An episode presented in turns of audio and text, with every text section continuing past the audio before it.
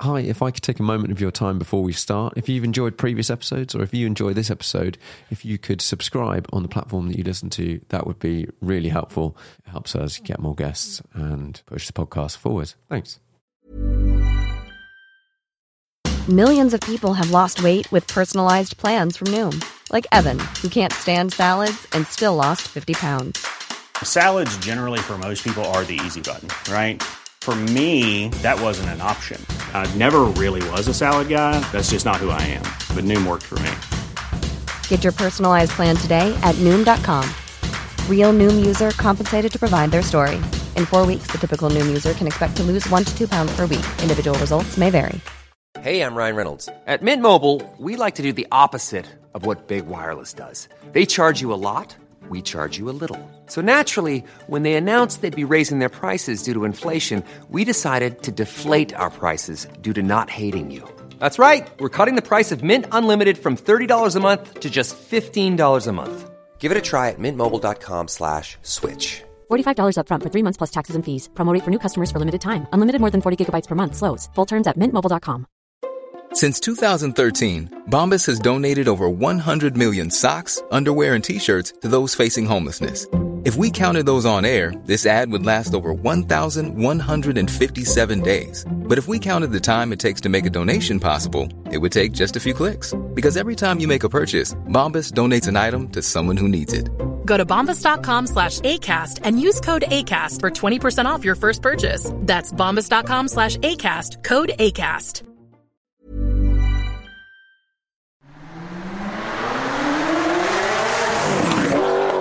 Hi, everyone. Welcome to the Car Chat podcast. And with us today, we have Marino Franchitti. Hello. Hello, how are you doing? Good morning. Very good. Very good. Can you tell the audience a little bit about sort of who you are, what you do? Uh, sort of a jack of all trades and master of none. uh, originally racing driver. I do a little bit of car development now. Well, a lot of car development with uh, Singer Vehicle Designs.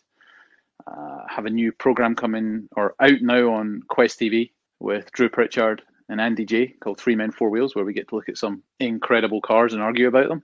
Yeah. Uh, and yeah, just generally everything to do with cars. Old cars, new cars, whatever it is, I love them. I'm trying to think when the first time I came across you. I don't know. You sort of be, you've sort of popped up and now every now and then. Obviously, you've done Yeah. a bunch of racing, and then I see you seen you on various channels and videos and stuff more and more recently. Now, I know we're a little bit time sensitive, but I wanted to dig back into some of the things from the past, the um, some of the racing, and and some of the cars you've got to drive. Now, I was just having a little bit look back, and for those that haven't come across it, across it, there's a website called Driver DB, and it's it's full of very incredibly useful information when you're trying to look up a racing driver because it generally tells you where they've raced and what they've raced in. And um, looking back, you have raced some of the cars that I just look at and go, these are like epic, epic, epic things looking back. For example, um, things like, well, the GT1 cars and the GT2 series back in then, like the, the Murcielago RGT. Yeah, What I did. what was that like to drive? Because it's an insane looking and sounding thing, but what was it like as a race car? underdeveloped when I drove it, undercooked uh, would, would would be how I describe it. It's a real shame. It was an incredible car. It was it was. I remember the first lap leaving the pits and that, and that's the old days of you know a sequential box. So you leave Yeah, the yeah. pits, and I'm and I'm waiting for the lights to come up on the the uh, for for the shift, and they're just not coming. The noise is just this V12 is just biblical. I'm like, oh man, this is broken. And the same happened with the, the MC12 Maserati, but it just eventually start the lights start to come. I'm like, oh my god! And you pull it, and the noise just flames everywhere. It was just, it was an incredible car. It just wasn't competitive at that point. And I think Yeah. I remember it braking basically coming through. So long ago it was. The old bridge corner at Silverstone. I broke down on the exit and was just sat there. uh, yeah, so it was. It was. I think I drove it maybe at Spa. It broke down there, and maybe Paul Ricard. I'm not sure. I can't. Yeah, it's one of those ones where I don't quite remember all of Yeah, it. yeah, but yeah. It was. It looked cool, didn't it? It was. Uh, It looked was a pretty cool. special car. Because I do a little bit with the um, endurance racing legends, as they're now called, which is people Yep. driving these cars again at Spa and whatever. And yeah, some of these cars that I've seen, seen for example, like I've seen them, the MC12. That's another insane thing. Um, is that is that much? That's better to drive, isn't it? That was quite a good race car. Oh, that was it? amazing. That was yeah. I did uh, spa twenty four hours in that car with my cousin Joe Macari um, and a couple of other guys. Ben, ben Aucott that owned or, or that, that was financing it, and uh, it was unbelievable. I, I didn't get to test the car. I turned up 2007 at Spa. And by that point, they'd really cut the uh, cut the performance from the car. Narrow rear wing, not a lot of power. Oh, okay. It was interesting that it was something that my brother and Allan McNish were very excited or, or jealous and kind of called me rude words that, that I was getting to drive. and it was one of those cars that I really wanted to drive and it didn't disappoint. It was just perfect. The, even with the downforce off it and the lack of power, the gearbox was unbelievable. The engine, the noise again, those things where you're just like, there's no way that's revving this hard or this Yeah. this noise. And it was a wet, dry, typical spa race. Uh, I think we finished sixth, sixth or seventh. You know, we had a, a couple of problems, but it was epic. That was a, that was just a beautiful car. There's so many really cool cars from uh, back then. I think I don't know. I, I look at that period of time, and, and for some reason, it sort of really resonates. I think because of the sequential gearboxes, and you know, you've got three pedals in some of them, and that sort of stuff. Um, It's what because because you've driven GT prototypes from sort of 2000 up until well GT cars very recently. yeah, Um, and prototypes. Last prototype was 2018. So Yeah. So, America, how yeah. had those cars changed over that time? So the management of the car is different now. Yeah, there's certain curbs you can't run because it might wear the floor out and affect the aero or break something on the suspension. But it's not like when I began when you had an H pattern in a 996 GT2 Porsche. And you had to manage the gearbox, you had to manage the brakes, and just the, you had to look after the car, Hmm. over revs, things like that. So you had to.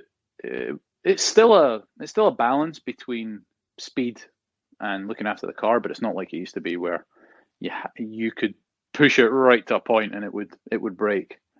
Yeah. Uh, you know, now we do 33 hour simulations before 24 hour races and stuff like that. So the cars are definitely more reliable.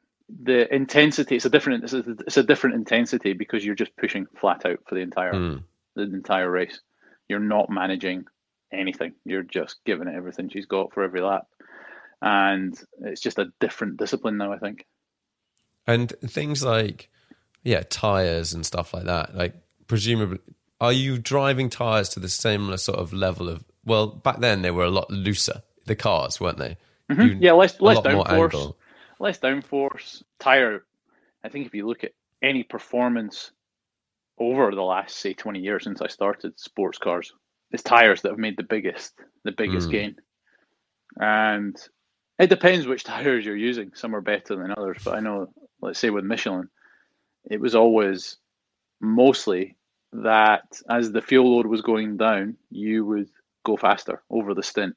Yeah. Well, you had a peak at the beginning of a new tire and then it would drop. Then it was just the same, if not improving, as you got to the end of the stint. And sometimes up to four stints. They were incredible things. I think now also the cars are a lot heavier than when I started. yeah. You know, they just keep increasing weight. Part of that's uh, safety.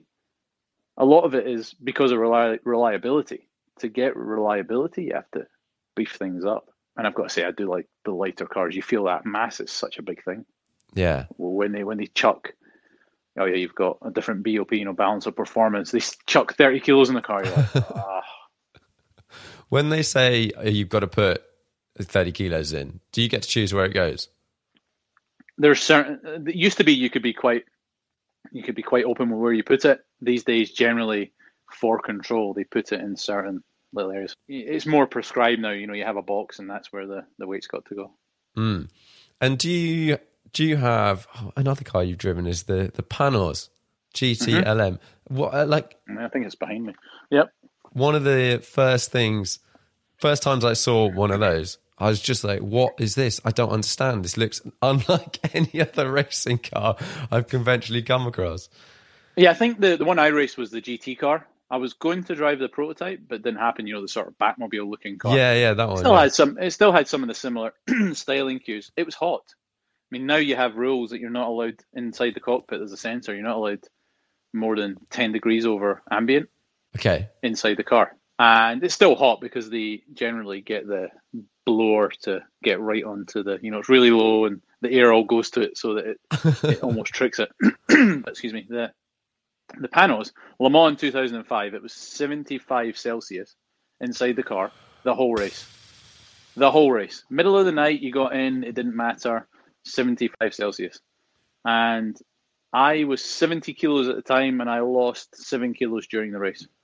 Wow. So yeah, 10% of my body weight, and I was ill. And it was after that year that they started looking into that because I think the the Aston GT1 car, the DB the DB9, had the same problem. Mm. And it was just hell. I mean, I've never felt so ill. I looked terrible too. I remember seeing my, myself after it, and I was just Yeah. like, it was like a skeleton. Seven kilos. Seven that is a lot Yeah, when you don't weigh ill. like I just, tons. I didn't feel well though. the The car was so hot, and I just couldn't hydrate in between stints properly. Even like the, the drinks bottle, it was in, insulated the drinks tube, but you had to drink two or three times a lap because it was Yeah. one point where I didn't, and it. Uh, I pressed the button the next lap, and it burnt my lip. Oh, yeah.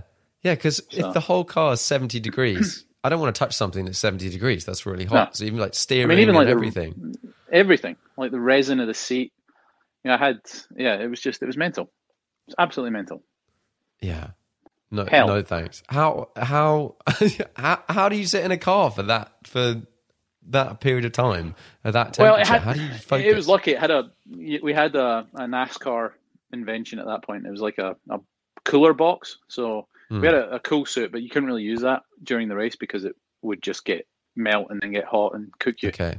You know, they had basically cold water, iced Yeah. water being pumped through your vest, but that wouldn't last.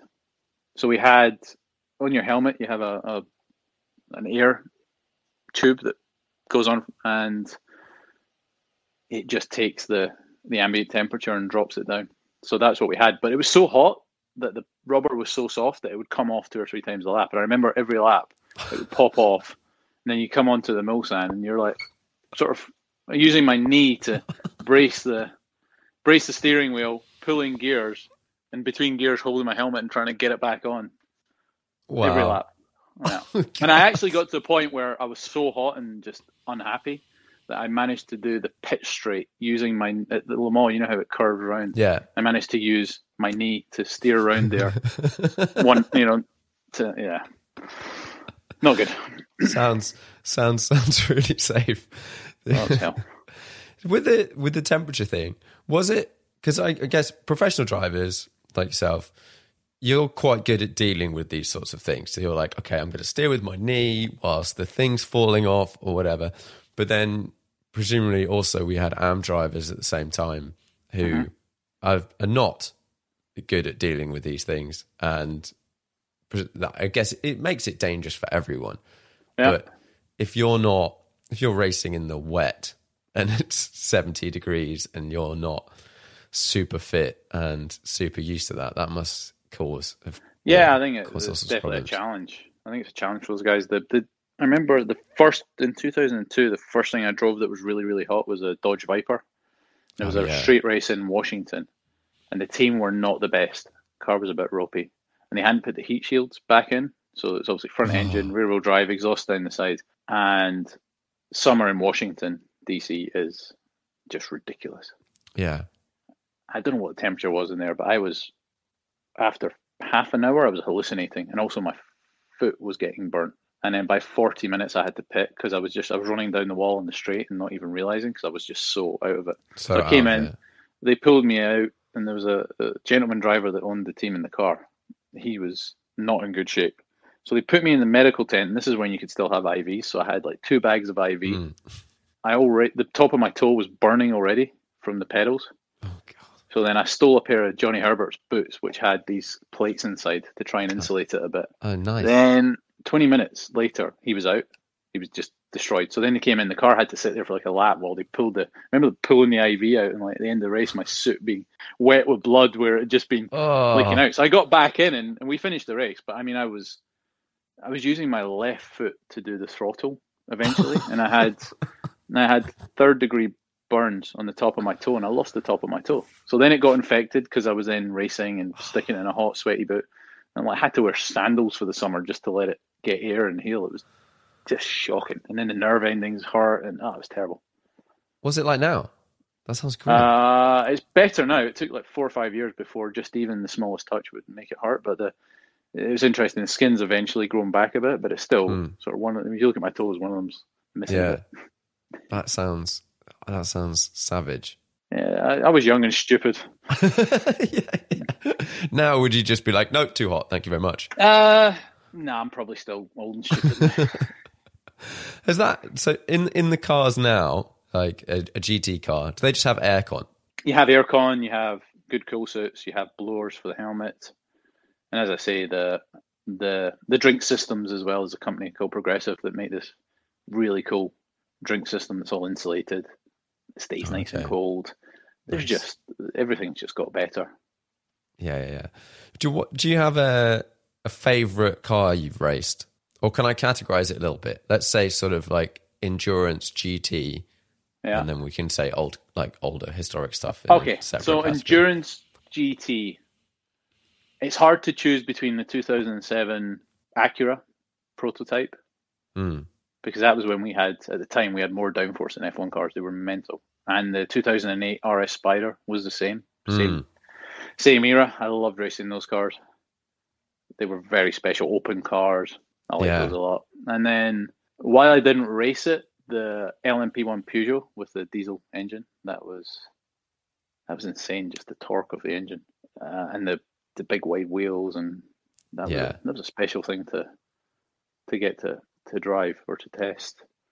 But when it gets to the old cars, and I think probably the best overall all is the 250F Maserati, the the 50s Grand Prix car. yeah, That's I never wanted to drive. I, I was like, you, I was offered driving it. And I'm like, I'm kind of nervous. There's no seat belts, and I knew I'd like it. That's the problem, but I didn't know how much I'd like it. And I eventually was like, could you just run it at Silverstone? So I went and did a few laps, and Yeah. instantly you forget that you're you've got no seat belts, and it was just the balance of the car and the the way that you connect with it and communicate with it, even with it, the drum brakes, of course, are you have to look after them and be careful.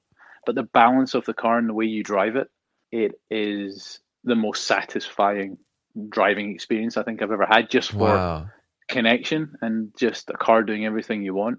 Uh, so then I raced that at Silverstone because the guys were like, "Yeah, we've got your name anyway because we knew you'd like it." And then even after that, I then did I raced it at Goodwood in the uh, I raced it at the Revival, and it was just so rewarding. I mean, even though it's open, the heat in that car is ridiculous. really? Yeah, no Just wonder they were short through. sleeves and big blokes. I mean, you you can the brakes won't take being hammered all the time, but even in a short race at Goodwood, you use your knees to hold you in. Okay, You, know, you yeah. brace yourself, and the physical effort that it takes to drive that. No wonder Fangio was good because a big bloke. Yeah, and, yeah. and you know Stirling was obviously wiry, straight armed. He was just his endurance was incredible. But I think it's in my mind. I wear a I have like this oversized suit I got given once, which I then in the 250F I wear a Alpinestars motocross vest underneath with body armor, yeah. and that's like that makes me safe, you know. But I just I. I just can't wait to drive it again. It's a car that I, I, I long to get back out in. I think hopefully we'll we'll get it out later in the year. And then what? Yeah, that so that I look at those sorts of cars, and that someone you know, probably someone like yourself is driving it. They've got the front wheel is like slightly lifting off the ground. It's going around the corner in a bit of a four wheel drift, and yeah, just go. But what happens when it falls apart? yeah, that's the good thing is the level of preparation now they're better than they ever were. But you still they're still old cars and you still have stuff go wrong. But that's it's part of racing, isn't it? But the yeah, that reminds me of the Cobra. You know, the first time you drive a, a Cobra at Goodwood, it's always on. It was silenced the first time I drove it. Hmm. And yeah, the top speed's very similar, but the mid-range torque is like half of what it is when you unsilence it. So then you arrive at the race weekend, they chuck it out on the silence. And I mean, I was on the grass the first lap on the straight because the mid-range torque, I was like, Christ. and the thing, the front wheel, like you say, is up in the air, and it just, it feels it and looks epic. It's Yeah. just incredible. Wow. Yeah, yeah, yeah. It's uh, amazing, amazing things. Right. Oh, yeah. Okay. Before we sort of move on to a slightly different topic, you've raced in Super GT, which Yeah. is like, can you just explain Super GT for people that have not come across it? So Super GT, they're a bit different now, but when I drove it, it was normally aspirated V8. It looked like one of those was it a Lexus LC 430. Is that it? That really Possibly. electric roof, dodgy looking thing that they did. It was one of those, but it was carbon chassis. Uh, as I say, uh, normally aspirated V8. Tire war, so like qualifying tires that last half a lap. Yeah. It's the one time I've ever got out of a car with the engine. The Toyota guys were, were interested for my feedback on their engine after the first time I drove it. I remember driving down pit lane. You kind of, I got behind somebody and they slowed down, so I slowed down and then I accelerated back up to pit speed, and the thing's like, wow! I'm like, wow! and it was the first time I came out, and they're all gathered around seven or eight Toyota engineers, like, please, please, you know, we'd really like your feedback. I was like, it's perfect, guys. Take the day off. It literally was perfection. But it had at the time they would do the same lap times as the petrol LMP1 cars Hmm. around Fuji, which is where I drove it. Unfortunately, didn't get to test it, so it was literally straight in the deep, the deep end. But the performance of the car and how it felt, and the, the engine, the brakes, everything, it was unbelievable. I wish I could have spent more time in it. Yeah. Because they are, in, in comparison to sort of other series, they're sort of like LMP2 or No, that's way beyond that. Yeah, no, they're, one LM, they're LMP one. so Yeah, mad. they're- Yeah, they're at the time. I'm saying maybe not now, but the time they were doing the same times as the Rebellion Lolas around Fuji. So Wow. And they just look they from the exterior they just look like bad boy kind of road car GT things. Yeah, Mm-hmm. Yeah. absolutely mad. yeah, just dripping with technology. Even down to they had this for the pit stops. They had the they would pull a lever on the steering wheel, and the steering wheel would go flat. Mm. But there was absolutely there was yeah. So then you could get in and out easily. Your legs Okay, could get out. But when it went in, there was no play. There was no. It was just Yeah. the engineering on it was unbelievable. No, it's it's an incredibly cool series. So one of the things you mentioned, and and I've known from a bit, is um, is you've you've done some development work on some road cars now.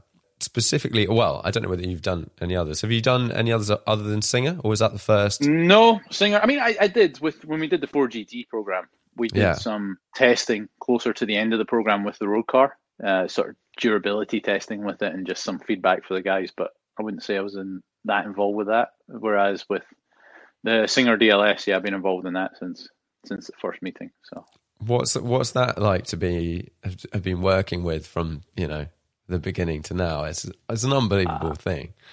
it's unbelievable, intense, uh, stressful, but overall massive fun. Obviously, COVID threw massive spanners in the work for us, but the engine itself, especially the the air cooled flat six four valve head, which no one so far or, or, in, in history they could do the four valve head with turbos, but they weren't able to do it with normally aspirated Hmm. successfully. And we've managed to do that. It's got just over nine thousand RPM red line, and there's just no inertia. It's just the way that it pulls, the torque, the power, the way that it revs from low down all the way up to nine is just just blows people away. Uh, it's sounds great, feels great. I mean, it's still underneath. It's a nine six four, which we've tuned. Yeah, So yeah, we've done the double wishbone front suspension, developed everything that we could develop. You would we tried to look at it as if Porsche had the technology we have now, what would they have done with hmm. the air cooled 911? And that's how we we tried to approach it. And there's just obviously it's a it's a jewel. It is an incredible thing to look at. But the great thing about Porsches is they work in all ways, and this is obviously a more intense intense version than say you know the, the, the car above me, the classic Singer it's it's more track focused, but it still has to work. It still has to get there. It still has to be comfortable, working uh, traffic and everything else. It's just a joy to, to be involved in that and to see it all come together. But you know, the, the, the perfectionist in me, just you're always you're always just trying to, to find that next little bit, and that's that's part of what I love about uh, working with Singer. And what's that sort of process like as a, a driver? You know, develop. How does developing a car work? You know, what are you sort of inputting You on? Complain a lot. you complain a lot. A lot of reports, a lot of writing, um, a lot of getting your thoughts down and trying to put them in a in a way that people can understand and translate. Mm. So I like this of the the steering. I like the steering doing this. I don't like this weight. The brake. Don't like this about the brake. The clutch is too heavy. It's too light. The throttle's too light and it's bouncing about. It's too heavy. All the elements, just everything, down to even the illumination on dials, the the way a, a gear knob feels, Mm. the seat and the seat padding and making sure it's not just good for me but for different shaped people every single element window wiper everything every single little detail that we've changed you have to you have to make sure it works well and that it's fit for purpose but that it it works well but it's also got to make you feel good too with this car you know people will say oh what's the zero sixty? what's the lap time what's the top speed yeah. we have no cl- we have no clue no clue. It feels bloody fast, but it's how it makes you feel and it's how it performs. It's still underneath a trailing arm 964. Yeah. So it's a short wheelbase. You know, we've increased the, the width a little bit, but it's still an early 90s 911 underneath. So there's certain idiosyncrasies we wanted to keep, and there's certain limitations with that. But it's just hopefully making the most extreme version of an air cooled 911 that that that that there's been. So It looks suitably badass. I've I've I've, I've driven a a, a a normal singer, as, as as now we have to call them because now we have the yeah, the classic. Yep. Um, and oh, I, I very good, much isn't it? enjoyed that. It's it's a good thing. I love it. oh, I Um, love it. That's what I would have if I could have one car. It would be that. yeah, it takes it takes so many boxes. And prior to driving that, I'd only driven um, some of the early, like kind of earlier resto mods based on earlier cars, and they feel, I would say, like G series and before and whatever. They feel like old to me, like kind of like classic cars. Whereas a 964, if you get a normal 964, feels quite old. Yeah. But as soon as you drive one that's been done properly, it feels a lot closer to me to say I- I've got a 997 GT3 RS. Um, Yeah. It feels it's Great almost car. comes a lot closer to that with some old Yeah. bits in it than like a classic car. But then it still looks amazing. Everything feels nice and, and all that sort of stuff. See, I that's I that's what I like about it. I mean, I love driving old 911s, Mm. and they have their place for me and, and what I like to experience. What Singer do is they give me all of the feelings from those, all of the feelings that I love from a 911, all of the styling cues, uh, the experience that I like from old 911s. I get that with Singer mostly, but I also get, as you say, the feeling, the the the the, the, the nice tightness, the engineering Yeah. off a newer car, of a yeah, say a 993, 997, whatever, and it just ticks every box for me. It gives all of the all of the great bits of an old car without any of the negatives, Yeah. and that's what that's what excites me about it. Yeah, you're not worrying about if it's cold or if it's super hot, everything's running differently and it might not start and all that sort of thing. I mean, I had one. I I was doing some stuff with DLS, and I just wanted to cleanse my palate before I got in it, just to remember where the where it sat compared to the classic. So I had the class, I had the singer uh, now on the Monaco commission, which is Ed Lovett's old car. hmm So I had it for the weekend. It's the first time in a long time that I've just gone driving for no reason, just Yeah. any excuse. My son and I, he's eight, all weekend out in the car. I think I did 15, 1600 kilometers and Oh, in like wow, four days. yeah. Just driving around and just enjoying it. And that's, for me, that says everything you need to about the car. Mm. Yeah, absolutely. Because, like, like you said, like lots of racing drivers don't seem to do be too interested in road cars. There's lots that are, No. but there's also lots that aren't, and go. You know, I've had X experience driving whatever on track. Yeah. I'm never going to come close to that. You, you, you're, you're very much you love your road cars as well, don't you? Oh, hugely. I mean, I don't, I generally don't drive my own road cars on track. Yeah, I just don't. Hmm. It's not, it's not why I, I, I get when people do that, but I'm lucky that I get to drive other things on the track. Yeah. And I've always, I think growing up in Scotland with the roads we had, and some of the experiences I've got I've got to have with friends in cars, whether in Scotland, not so much down here. I don't think there's some good roads, but they're just not as good, unfortunately. As in for you know a nice, nice road. Maybe Wales is is obviously quite good, but uh, I just love driving. I love. Uh, I had DLS over the weekend there, and just assessing a couple of little last bits on it that we, that we wanted to to change. And Sunday night, I was just out on my own in DLS, just driving around, and it was it was just epic. It was just you know not not going fast really, but just enjoying the car and enjoying Yeah. the peace and the quiet.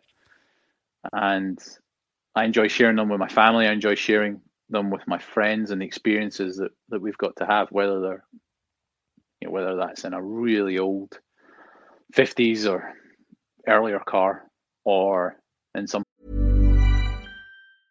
Hey, I'm Ryan Reynolds. At Mint Mobile, we like to do the opposite of what Big Wireless does. They charge you a lot, we charge you a little. So naturally, when they announced they'd be raising their prices due to inflation, we decided to deflate our prices due to not hating you. That's right. We're cutting the price of Mint Unlimited from $30 a month to just $15 a month. Give it a try at mintmobile.com slash switch. $45 upfront for three months plus taxes and fees. Promo rate for new customers for limited time. Unlimited more than 40 gigabytes per month. Slows. Full terms at mintmobile.com. There's never been a faster or easier way to start your weight loss journey than with PlushCare. PlushCare accepts most insurance plans and gives you online access to board-certified physicians who can prescribe FDA-approved weight loss medications like Wegovy and Zepbound for those who qualify. Take charge of your health and speak with a board-certified physician about a weight loss plan that's right for you.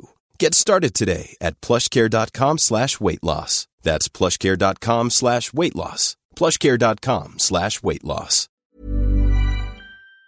something modern. It's just I, I find joy in all of it, and I just I'm obsessed with cars. You know, I mean, if you look around my office here, there's just models, helmets, suits, Yeah. pictures. It's yeah, my, my entire life revolves around them. It must be. Uh, it must be. It, I'm sure it will be a sad moment when the DLS is finally signed off. You're like, oh no, there's there's a little bit more I need to do. It is signed off. I mean, there is, you know, it's yeah, the the the, the cars are in build, and yeah, I will still continue to try and evolve some of it just because I can't help myself. But the good thing is, all the customer cars, I will drive them before they get them to make Nice. sure that they that they pass. You know, they, they feel right to me.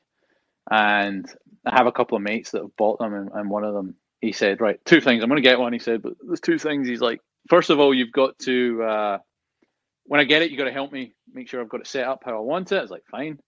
And he said, you've also got to sort of keep coming back and driving it for me. I was like, that will not be a problem. No, no, very, very cool. What are your sort of favorite, let's say, top three? Actually, no, we'll come to this later. We'll come to this later. Okay. Because I've got the five questions, and they'll. Um, Okay. I think they'll cover some of these these items, and we can talk about them.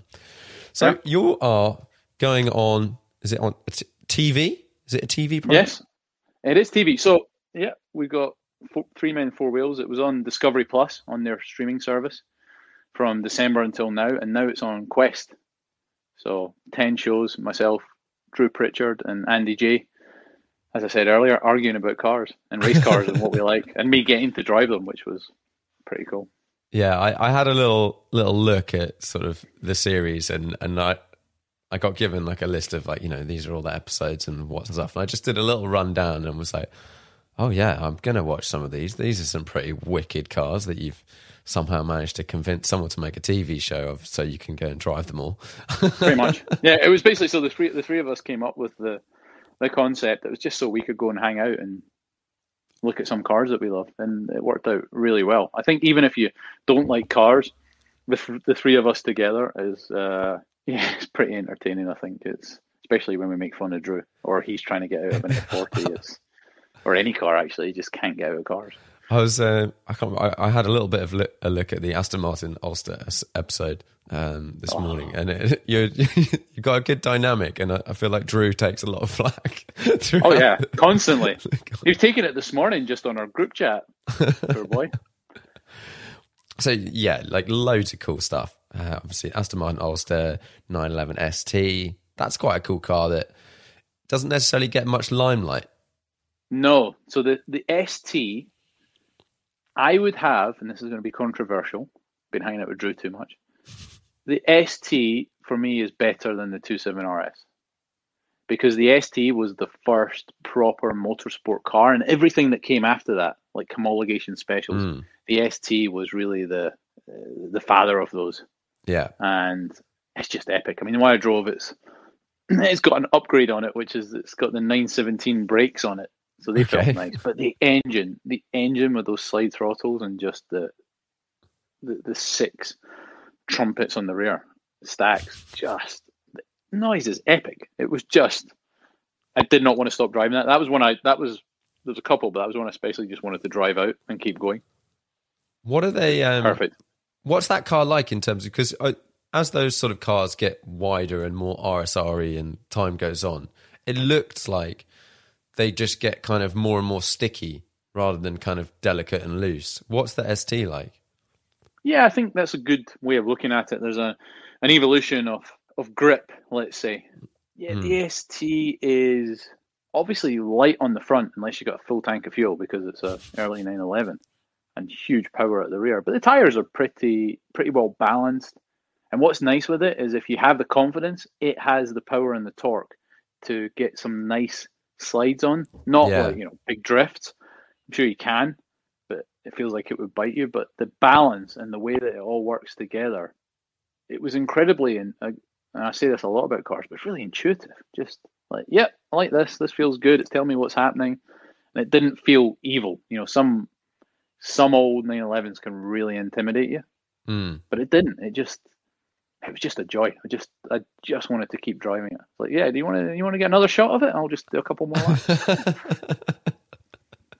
yeah, there's definitely a fine balance with sort of old 911s of of of how all of that works. I have a, a backdated SC um, that's kind of looked looks very much like an ST actually.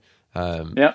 but I think it's a bit it's a bit grippy for me. I think for just because you either go if you if low speed whatever it'll slide and stuff like that, but as you go faster and faster, it, it does very much feel like grip, grip, grip, snap. Yeah. It Or, like, depends what tires you're running as well. Yeah, You know, the tires are very are very important thing with that. You don't want to over tire it, but you don't want to under tire it either. I mean, my brother's got a an, an, a hot rod on a 72, and it's got like a 993 RS spec motor in it, and it weighs about the same as an empty Coke can. So it is rapid. Um, and it's been at Tuthill. It's got a lot of original RS bits on it, and Tuthill's have just put their brakes on it, which feel really nice. Mm. It- it- but I remember early on, he's like, "It needs. I think it needs a bit more tire." I was like, eh, "It's fine." Then he left me it, and uh, as I was nearly heading backwards through a hedge, I was like, "Definitely needs more tire." My legs are shaking. But it's getting the tire that's not too grippy. yeah. It's got to have a progression about it. So that's that's something worth experimenting with.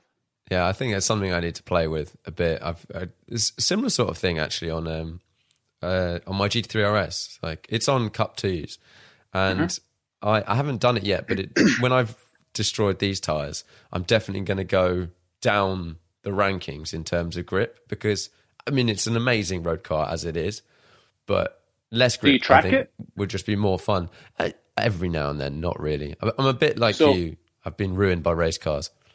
Yeah, it kills you, doesn't it? The, so for me, and I am again, this is something I say all the time. Uh, in fact, I was in my, my friend's 599 GTO the other day, and he's put Mm. the Pilot Sport 4S on the car. Yes. And when I first got them on, I've got a 997 GTS Yeah. uh, Carrera 4. I, I daily that, so it's an old man spec PDK. It's Yeah. Brilliant. And when I put the PS4S on that, it was it, I, I couldn't believe the performance figures when I saw them, the reviews. And I got it, and I just run it all year round. Even in the winter, I don't change the tires. Yeah. Of course, it's not great in snow, but otherwise, even when the temperature's really low, they don't shudder. They, the grip is unbelievable, and the performance is great. It will even take some light track work, but I think I've yet to find a car that you're using on the road that isn't improved by putting those tires on. And uh, my friend, because I keep going on at him, he's just getting them on his F50, and he's also put them on his his 991 GT3. Yeah. Yeah, I Um, would do and that. it's just it's it's not that you have less grip, but I think just in if the temperature is low, if it's wet, you just have more consistent grip. You know, the Cup Yeah. Two is just incredible. It works pretty well on the road. I mean, I've got them on my, my 718 Spyder, but the moment they're burned off, I will Mm. put a set of PS4Ss on it. Yeah, So I, I would think that's highly recommend those. absolutely the plan. I um, I- recently got an 812, and it was it was on PS4s's, and Mm-hmm. I was chatting to someone. And They were like, "Oh no, you should definitely put it on Cup Twos." I was like, "Absolutely not." And the, the Absolutely not. I've done like I don't know, fifteen hundred miles in like a month or something in that car, and m- I would say eighty percent of it seems to have been in the rain. And Yep. every single time you drive any anything in the rain that you would have had Cup Twos on, and you've got PS4Ss on, you're like, I'm just so so glad because I know how the Cup Twos react when it's cold and wet, and it's Yeah. not great. Whereas the other tires, it's just it's just incredible. They are. They are unbelievable. And I think, yeah, as I say, if you're not on track, I see no reason to to not have them. Yeah, absolutely. And like road cars are for using on the road, and if you can't use them when it's wet, or at least get Yeah. home, well, just give you confidence. I think it depends on your experience. I think that the you know the Cup twos they do the job, and they especially I think as they age, if they get older, rubber's not really rubber anymore. You know, they're synthetic, so they Mm. after two years, two years is the maximum I will do in a set of tires. Doesn't matter if they're Really? if they're almost brand new. Yeah, because they just start to harden up and take longer to Mm. to heat up and grip. So that's another top tip from me on spending money. But it, it just it gives you confidence and it gives you feel. So I think it's an important thing. yeah, I know what you mean. Actually, I've, I'm now thinking back to yeah on the GT3. I've run Cup twos forever, and definitely when they're newer, they do warm up faster for sure. Yeah. and which helps in the wet. Yeah, for sure. Um, so, what else have you driven in this series? Oh, you've done XJ220, Wow, classic. Yeah, XJ220. It was it it's an exact sort of it's one of the factory chassis and it's got the engine that won Le Mans in it. And Okay. then they took the trophy off it, but it's it's um it's really cool. Really nice. I, I was it, I'd love to drive it somewhere more open than Anglesey where we were, Mm, but it was still very impressive. Really nice thing to drive. Yeah, we had that. We had F40, Colin McRae's '96 Catalunya winning Subaru, which was so special. so cool. Yeah, Aston Martin, Aston Martin Ulster, Bugatti T35B, What's that like to drive? They look mad. way too fast for something that was built in 1927. I mean, um, first of all, that outside shift and getting the gears right was with the cars. And they're like, "Do you want to do a couple laps and we'll start filming?" I'm like, "No, I want you to film me from the moment I get in the car because I want people to see warts and all, and I want them to see Yeah. me learning to drive these cars and to get the feel for them." Because I hate when you just know that someone's been out and oh, yeah, this is oh, this is easier than I thought. Yeah, And it's yeah, not. yeah. It's bloody hard. You know, you've got double the clutch, you've got a reverse um, pattern, a lot of them, and it's Reverse pattern. gears. What's that? Yeah. So so so in the in the Aston, for example, the Aston first is back and right. Right. So then What? first, Okay. second, third, fourth, and it's got center throttle. And so th- there's all these different cars with different layouts, and your your brain just gets melted. But I really enjoyed that. Yeah. And the, the, the Bugatti though, the speed was it, it runs on methanol, and the speed of the thing, it'll do over a, well over 100 miles an hour. You know, the 120 miles an hour. And it weighs nothing. and It it's- weighs nothing. And I mean, you know, you got you've got to pump the oil, you got to keep the oil pressure going. You've got Drew in the passenger seat pumping away. It was Oh, wow. hilarious. Yeah, you've got to sort of open the tap, get the pressure up, close it again. It was brilliant. Yeah, Right. it uh, was.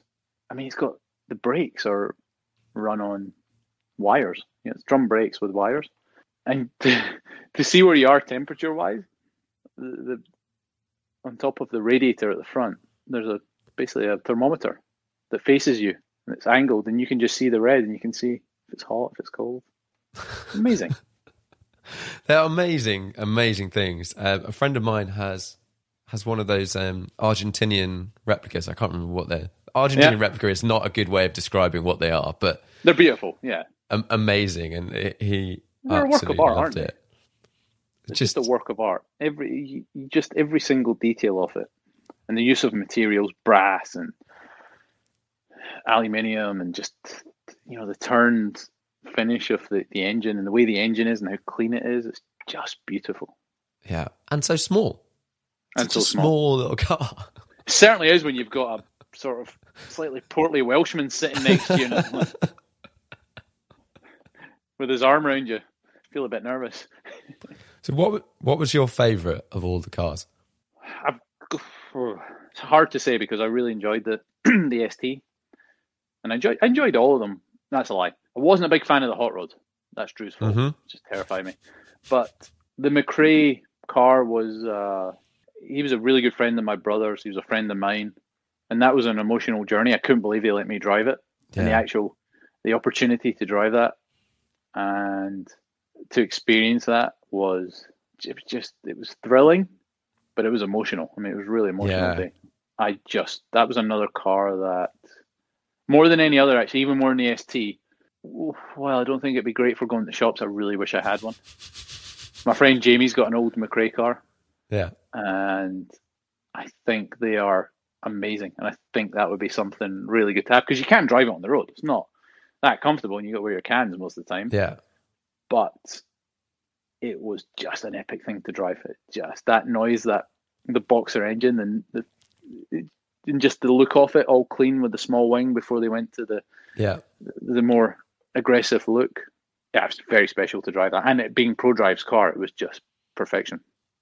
Yeah, absolutely. I think I a lot of people look at a car like that and just it just brings back so many memories and you look at it and go, "Oh yeah, it's just cool, isn't it?" Yeah. And, and very special. Just that first time it fires up, oh, the noise, the noise, and yeah, amazing. H-pattern box.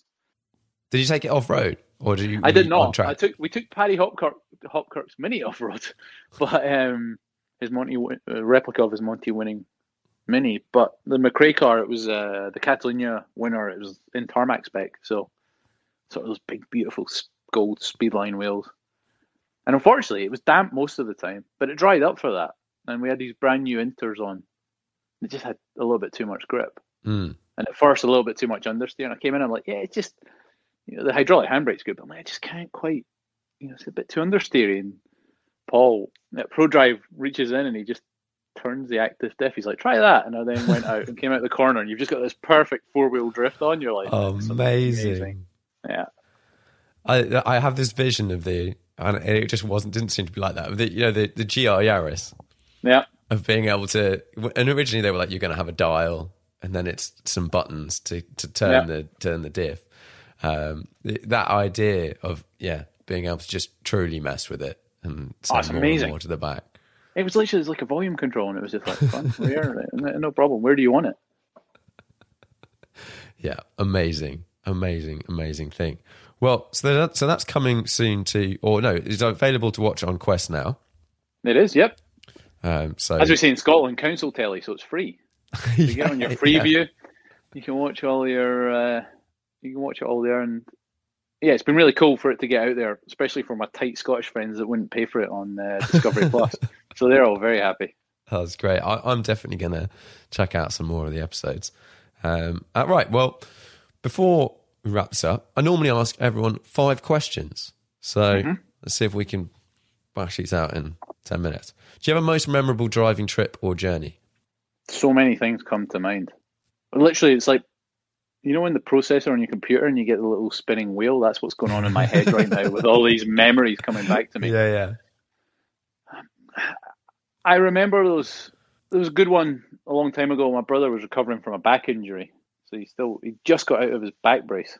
We decided at like 1.30 in the morning after watching Celtic in a European a, Champions League game, that'd be a good idea to drive from Scotland to Monaco to see Allan McNish, and then from there up through Austria to watch our little cousin Paul racing DTM at the time.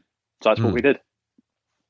My brother, remember, he had this dodgy IKEA cushion which he had behind his back in the 355, and it had it had uh, two big exhausts on it, and the cruising speed droned. th- This is a, a lesson for you: make sure you get a good exhaust that doesn't drone.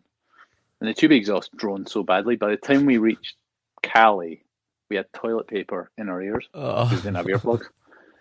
And by the time we reached Mars, um, I think it was Lyon, wherever it was, getting towards the south of France, we were like, okay, we're either trucking it home or we're sending it home. Oh yeah, also he'd had this three five five from new and had done no miles, and we loaded the front up with stuff. And the dampers at this point decided they'd had enough, so then the front dampers almost collapsed. So the front was really low and it was really twitchy, even like on the motorway. So it's noisy, it's stressful. we're like, we just want to kill this thing. And then we got to the tunnels between Nice and Monaco, and the noise was so good. Always forgiven.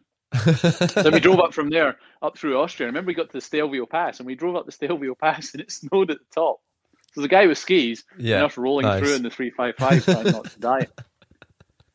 And then yeah, back up there, up to Hockenheim, did the weekend there, back to London. I dropped Dario off at the airport, and then I drove what was left of the car back to Scotland. And then I had to have a full rebuild.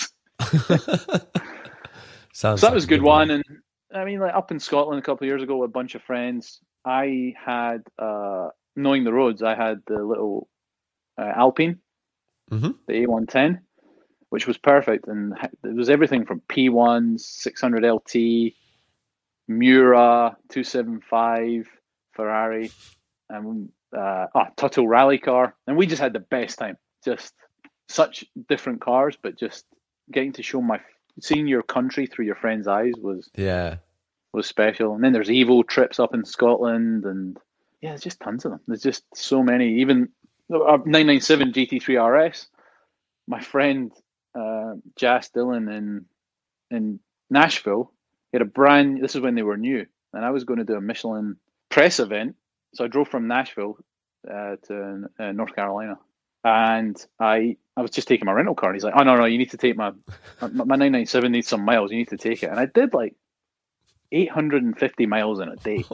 I'm like, I'm not going to put 850 miles in your car. He's like, you need to. And he said, secondly, if you get home and the and the car smells of new, you know, that new car smell the first time I thrash it, you're in trouble. He's like, you got to run it in for me.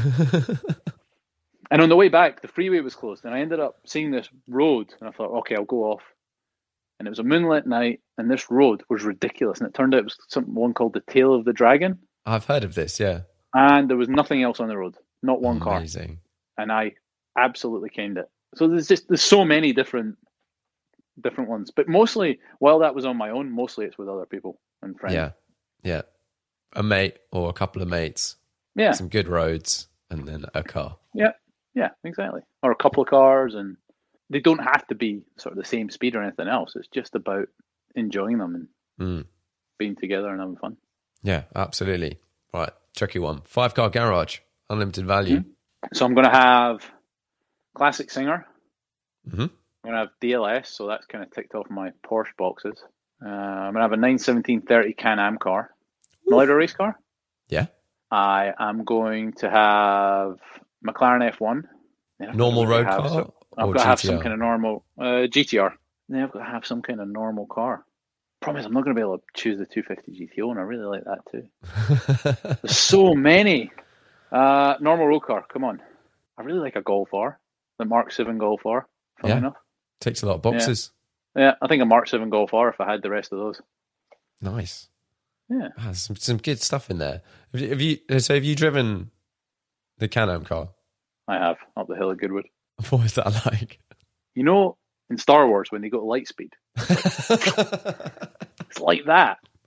I remember him getting out. I'm like, "How was it?" And he's like, "Oh, it's great. You know, I just let sort of, you know, got half throttle and just let the boost build, and oh, it's amazing." I'm running 1200 horse. and I'm like, "Sod that." I said, "If this thing, if I'm driving this, I've got to get full throttle once." And I got it like twice on the hill. It's got this big lock diff, and when it hooks up and goes, it wasn't intimidating, but just like a little step out, and it Yeah. went, and it was just like, and just I was like, "Oh, I want to do that again." And that's that. That would be something I would have if I could. I'd love to drive one properly on track. uh, and sound, yeah, what what a thing back then. Yeah. Just crazy, crazy, crazy stuff. Right. If you're going to drive one car for the rest of your life and you're allowed something that costs £500 on the side, Singer, classic, tick. Yeah, yeah. Uh, something that costs five. Costs, You don't have to choose that if you don't. Probably like a little, uh, Volkswagen, like fi- try and find like an, a really cheap up or something. I don't know if you Mm. find like a really old knackered one.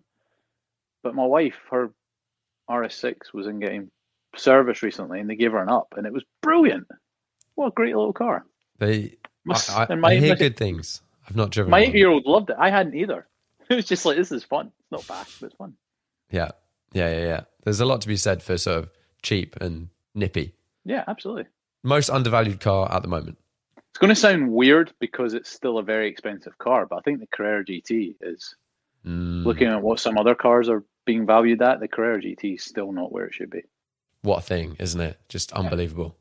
And again, fresh tires is is what they need. I think Porsche, the Michelin did an evolution of the tire, sort of around 2014, Mm. and it just it just gave such a a, a a wider performance window and more feel and confidence. It's it's epic. My uh, my brother had his one out a couple of weeks ago, and it is just the noise, the everything about it is is very special. I think.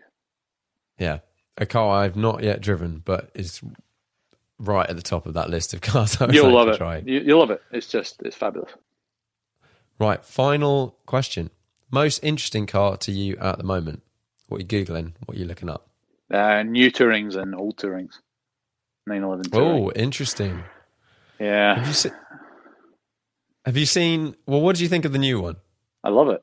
I, I'd happily have either. Uh, I, for me, still the 911R. It's expensive, but I do love it.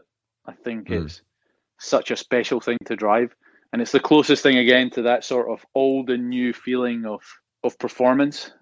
I really Yeah. love what Andy and his team did with that. Andy Preuninger and his team did with that. I wasn't a ma- It's not that I wasn't a big touring fan to start with, but I was comparing it to the R. That was my. Yeah. and It's not really fair to the car actually, but then Chris Harris's touring has got a load of miles on it. He's got PS4s on it, and I got to drive that probably six or seven months ago, and it's bloody brilliant. It's just getting better and better with miles, and I thought, right, one day I want to have one of these, and that I can just daily that. Yeah, yeah, absolutely. Interestingly, with the the new one, you can just unbolt the top part of the wing. Okay, I, I understand this will mess with aero, but you Yeah. can you can take the top part of the wing off, and you just have a little ducktail, a bit like you could with. I the saw that, previous yeah. RS. Yeah, so Um, that looks nice. Because I've also wondered, I was chatting to someone the other day, like we were trying to work out what would go into converting a 991.2 GT3 into a touring. Mm-hmm. Like just taking the wing off and, you know, doing the bits, like what is actually involved. Because a, d- a normal one with a wing is a lot easier to get hold of. I mean, I'm sure. I, I wonder though if the springs, you know, springs and dampers are the same. I'm sure the. Be interesting to know if they they've tweaked the engine management and stability. You know, it's might be more than just more than just visual. Don't know. Interesting. Interesting. I don't think the springs and dampers are, they've said they're the same. Okay. And they've said they're the same on the new car. Oh well, there you but, go. Yeah, you you could know, definitely do that. They definitely tweak bits here and there. Get a touring RS. Get an RS and take the wing off. Yeah. The big Yeah, louvers yeah. on the front. Well, I'm tempted to take take the wing off my 997 just for like a weekend or something, you know. Yeah, But that's what I love about Porsches. It's like the you, the you know my my 997 GTS is a hmm. has the rotiform. I like these wheels they did, and and Brian there made me like a one-off set of them. So I've got center lock wheels, and they kind of look like an aero wheel almost a little bit. yeah, I've got Sharkwerks pipe on it, and um, because of Tuthill and all of the the damper work we've done with DLS with XTC, I got a set of XTC dampers on it, not for performance. I mean, they're great and the quality of ride's lovely. It's just purely because our roads in the UK are such a joke. Yeah, I, I wanted something where I wasn't just worried all the time about crashing over things. yeah. That's it. That's I think I if I was going to do anything to any cars at the moment, it would be a different, a mo- probably a more expensive s- suspension setup, ideally with the goal of making the ride better and more controlled in the UK. Because Mm-hmm. Yep. just so many modern cars just kind of either hunt around or bounce about and Crash about, that and it just stuff. it's just Yeah. stressful, isn't it? It's just tiring. It's stressful, and yeah, that was that was why I did that. So I think that's what I love about Porsches is that you can they can just become an extension of of your personality and what you want from them. Mm. I love that totally. you can do that. There's so many cool things out there. So many people. So many people doing amazing things. Yeah, and it's not frowned upon. Nope. People don't look at you funny if you've What- changed something. We discussed this at the beginning of the DLS program when we did the mule cars. I mean, I'd happily have one of the mule cars. So literally a 964 with these rubber wheel arches riveted Yeah. onto them and cut, just cut underneath. if you do that to a Ferrari, there would be uproar. But you do it to Porsche, everyone's like, "Oh, that's Yeah. great! I'll have, I'll just have it like that. That's lovely." yeah, yeah, yeah. Yeah, it's so quite- weird. quite funny. I guess it's and it also comes with things like the mileage and stuff like that. Like old Porsches, uh, they're just old Porsches. And you're like, yeah, they've been driven a lot. Whereas an old Ferrari, people are like, oh, I want it to be driven at 100 miles somehow. Mm. They go wrong when you don't drive them. That's the problem. Yeah, massively so. Well, thanks very much for coming on the podcast. Thank you for having me. It was really good fun. Really. It's been good. It's been Yeah. good to chat.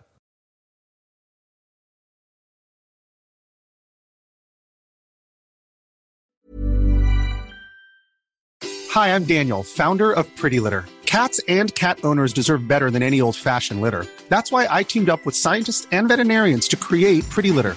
Its innovative crystal formula has superior odor control and weighs up to 80% less than clay litter. Pretty Litter even monitors health by changing colors to help detect early signs of potential illness. It's the world's smartest kitty litter. Go to prettylitter.com and use code ACAST for 20% off your first order and a free cat toy. Terms and conditions apply. See site for details. Hey, it's Paige DeSorbo from Giggly Squad. High quality fashion without the price tag. Say hello to Quince. I'm snagging high-end essentials like cozy cashmere sweaters, sleek leather jackets, fine jewelry, and so much more. With Quince being 50 to 80% less than similar brands. And they partner with factories that prioritize safe, ethical, and responsible manufacturing. I love that. Luxury quality within reach. Go to quince.com slash style to get free shipping and 365 day returns on your next order. Quince.com slash style. Imagine the softest sheets you've ever felt. Now imagine them getting even softer over time. That's what you'll feel with Boll and Branch's organic cotton sheets. In a recent customer survey, 96% replied that Boll and Branch sheets get softer with every wash. Start getting your best night's sleep in these sheets that get softer and softer for years to come. Try their sheets with a 30-night guarantee. Plus, get 15% off your first order at bollandbranch.com. Code BUTTERY. Exclusions apply. See site for details.